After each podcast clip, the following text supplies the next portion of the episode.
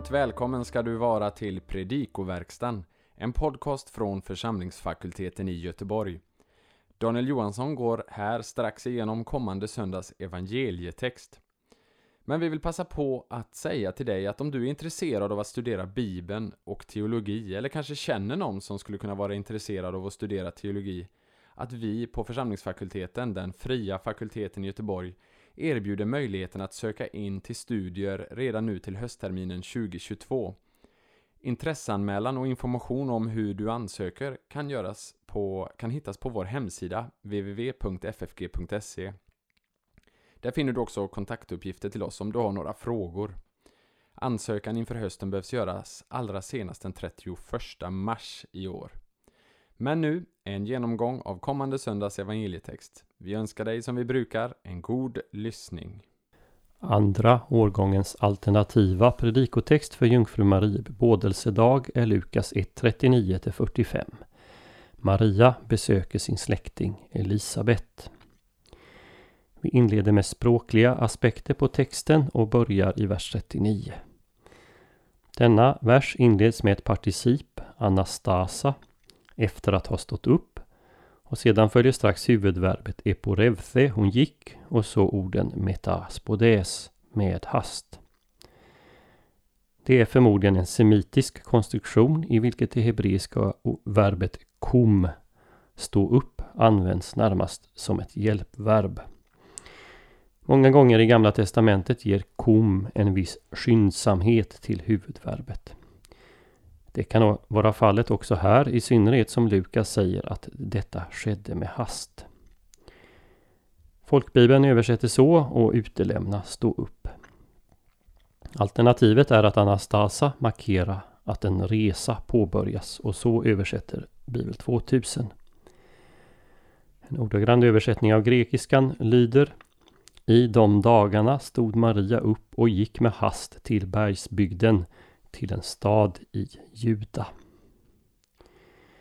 Vers 41 innehåller tre saker som visar att det som beskrivs här är av särskild vikt i händelseutvecklingen. Versen inleds med Kai egeneto och det hände. Här och på många andra ställen följs det av ett finit verb. Eskirtesen hoppade istället för en infinitiv. Det är en användning som är vanlig i Septuaginta och Lukas är sannolikt påverkad av den grekiska översättningen av Gamla Testamentet. När Lukas kombinerar egeneto med ett huvudverb som här brukar detta senare verb uttrycka den speciella omständigheten för det som nu ska berättas. Att barnet hoppar till i Elisabets moderliv framhävs på detta sätt som bakgrunden till Elisabets utrop. Vidare markerar Lukas vikten av det som sker genom att upprepa namnet Elisabet i vers 41 istället för att använda pronomen. Namnet Elisabet står ju i slutet av vers 40 så upprepningen är överflödig. För det tredje upprepar Lukas hälsningen. Det får den retoriska effekten att skeendet saktar ner innan det viktiga att barnet hoppar, äh, att barnet hoppar till, att det ska berättas. Tobrefos används om barn både före och efter deras födelse. Vilket innebär att även det ofödda barnet är människa helt och fullt. Av de åtta gånger ordet används i Nya Testamentet finns sex stycken i Lukas och Apostlagärningarna. Lukas 1, 41, 44, 2, 12, 2, 16, 18, 15 och Apostlagärningarna 7, 19. Jag listar de här och annat bakgrundsmaterial i podden Eh, i, i pdfen till den här podden på FFGs hemsida. Verbet anafoneo i vers 42 används bara här i hela Nya Testamentet. I Septuaginta används det bara om liturgiska ceremonier, till exempel i första krönikeboken 1528, 1642 och andra krönikeboken 513. Det har därför föreslagits att det bör översättas med intonera och hon intonerade med hög röst och sade Elisabet kallar Maria för både välsignad i vers 42 och salig i vers 45. På grekiska Evlegomenos respektive Makarios. I det första fallet handlar det om particip, i det senare om ett adjektiv. De motsvarar hebreiskans baruch respektive ashrei. Orden är synonymer men används olika. Participet välsignad kan användas om både Gud och människor. Adjektivet salig används bara om människor. Välsignelsen riktas mot Gud. När den används om människor innebär det att Guds välsignelse nedkallas över människor. Adjektivet salig uttrycker ofta den eskatologiska glädjen att den har kommit. Notera att satser med eulogomenos respektive makarios vanligen saknar verb. Verbet vara är underförstått. I satsen evlo, eh, evlogemene sy en gnaixin kai evlogomenos hokarpos tes kolias so kan kai förstås på två sätt. Antingen fungerar kai som en vanlig samordnande konjunktion. Både Maria och barnet hon bär välsignas. Men kai kan också vara epexegetiskt. Det innebär att det andra ledet förklarar det första. Välsignad är du bland kvinnor, det vill säga välsignad är din livsfrukt. Frasen en gynaixin kan förstås som komparativ och superlativ. Bibel 2000 översätter med komparativ. Välsignad är du mer än andra kvinnor. Men det är inget som säger att den ska översättas så. Uttrycket tycks vara något av ett ordspråk och kan användas om Jael i Domarboken 5.24 och Judit i Judit 13.18. I vers 43 betyder Kai Pothen Moi Toto Hinna ordagrant från Var är detta till mig? Vi går till vers 44. Formuleringen Ido Gar Ty se används med undantag av Paulus i Andra Korinthierbrevet 7.11 bara av Lukas i Nya Testamentet. I berättelsen om Jesu födelse dyker det upp hela tre gånger. Här, i Magnificat i 1.48 och i Ängelns budskap till herdarna i 2.10. Tillsammans sammanfattar de här tre händelserna förvåningen och glädjen över frälsarens konception och födelse. Eh, se för övrigt också Lukas 6.23, 17.21 och Apostlagärningarna 9.11.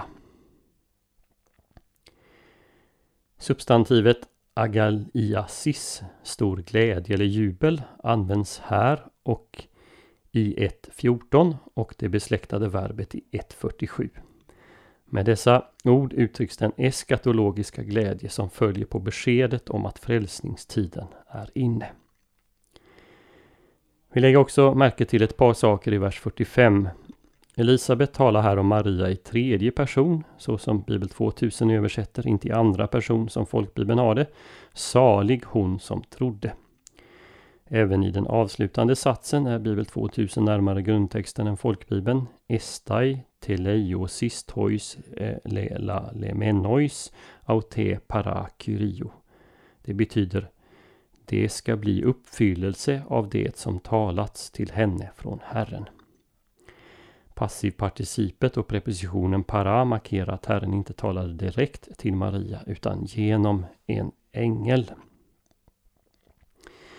Strukturet eh, på avsnittet är en enkel parallellism där vers 39 till 40 har sin motsvarighet i 43, 41 i 44 och 42 i 45. Vers 39 till 40 beskriver hur Maria kommer till Elisabet. I 43 talar Elisabet om att hon är ovärdig detta möte. I 41 beskrivs Johannes reaktion på mötet med Jesus, något Elisabet berättar om i 44. I 42 kommer den första liturgiska reaktionen från Elisabet, hennes välsignelse. I 45 den andra liturgiska reaktionen, saligprisningen. I Lukas evangeliets helhet har avsnittet två viktiga funktioner. Det kopplar ihop de två tillkännagivandena om barnens födelse och för Jesus samman med Johannes. Och det förbereder för bådas födelse. Fokus både grammatiskt som vi noterat tidigare och innehållsmässigt ligger på Johannes hopp i Elisabets moderliv när Marias hälsning når Elisabets öron. Och så till sist några korta innehållsliga kommentarer. Det finns flera förklaringar till varför Maria skyndsamt beger sig till Elisabet. Den troligaste är att den är uttryck för att Maria ville träffa Elisabet för att få konfirmerat att hon verkligen väntar barn så som Gabriel meddelat henne. Lukas undviker att nämna staden vid namn. Möjligen är det ett uttryck för att man ville att platsen skulle hållas hemlig så att den inte förknippades med den tidiga Jesusrörelsen vilket kunde leda till repressalier mot invånarna där. Elisabet är fylld med helig ande när hon talar till Maria på samma sätt som Sakarias i 1.67 och Simeon i 2.27. Hennes tal är inte bara ett entusiastiskt välkomnande av Maria utan en inspirerad uppenbarelse av Guds plan som också tjänar till att för Maria konfirmera det hon hört av ängeln Gabriel. Elisabet är också den första som explicit kallar Jesus för Herre i Lukas evangeliet. Titeln är Lukas favorittitel för Jesus. Han använder den mer än någon annan evangelist och den spelar en viktig roll i Lukas kristologi. Det mest ögonfallande med Lukas användning av den är att den skapar en överlappning mellan Jesus och Gud. Så också i den här perikopen. I vers 43 kallas Jesus för Herren. I vers 45 kallas Gud för Herren. Johannes reaktion i moderlivet leder alltså Marie, eh, Elisabet till att kalla Jesus för sin Herre. Snart ska hennes man Sakarias i sin lovsång profetera om sonen Johannes att han ska bereda väg för Herren 1.76. En utsaga som både pekar på Gud i anspelningen på Jesaja 43 och på Jesus som är den som Johannes bereder väg för. Maria framställs i, det, i detta avsnitt som ett ideal för den troende. Hon är en trons människa som litar på att Herren för sina löften till fullbordan. Kanske detta är förklaringen till att Elisabet talar i tredje person. Saligprisningen gäller inte Maria ensam utan varje människa som har Jesus som sin Herre och Frälsare.